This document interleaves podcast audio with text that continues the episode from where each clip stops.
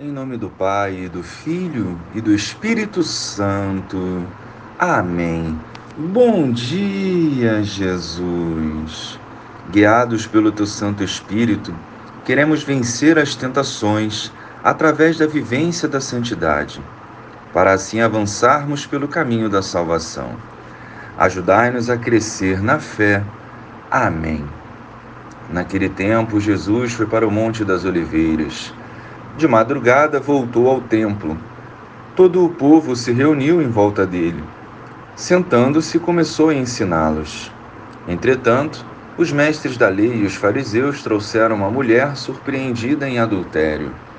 Levando-a para o meio deles, disseram a Jesus: Mestre, esta mulher foi surpreendida em flagrante adultério.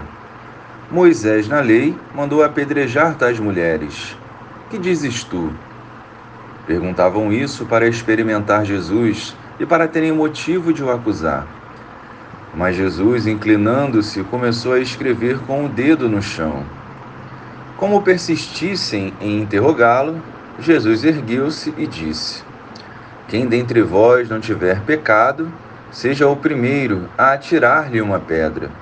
E tornando a inclinar-se, continuou a escrever no chão. E eles, ouvindo o que Jesus falou, foram saindo um a um, a começar pelos mais velhos.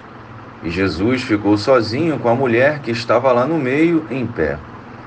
Então Jesus se levantou e disse: Mulher, onde estão eles?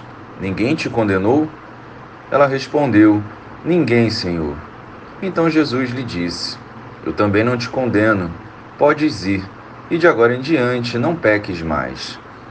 Louvado seja o nosso Senhor Jesus Cristo, para sempre seja louvado. Os doutores da lei e os fariseus viviam buscando uma ocasião para acusar Jesus e o condená-lo. Jesus era santo, mas não era bobo. Diante da maldade dos seus perseguidores, com serenidade ele convida os homens a apedrejarem a mulher, mas com uma condição se fossem inocentes. Não eram, pois também viviam no pecado. Por isso, desapontados, eles desapareceram.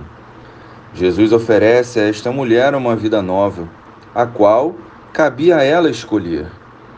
Hoje o Senhor quer nos falar para tirarmos o foco do pecado alheio, para focarmos na vivência da santidade, que nos permitirá corrigir de forma fraterna aquele que vive no erro.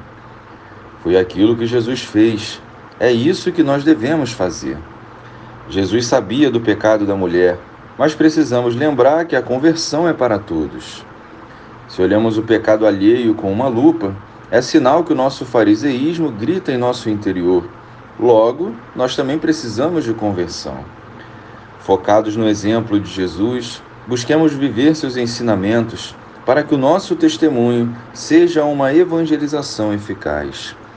Glória ao Pai, ao Filho e ao Espírito Santo, como era no princípio, agora e sempre. Amém.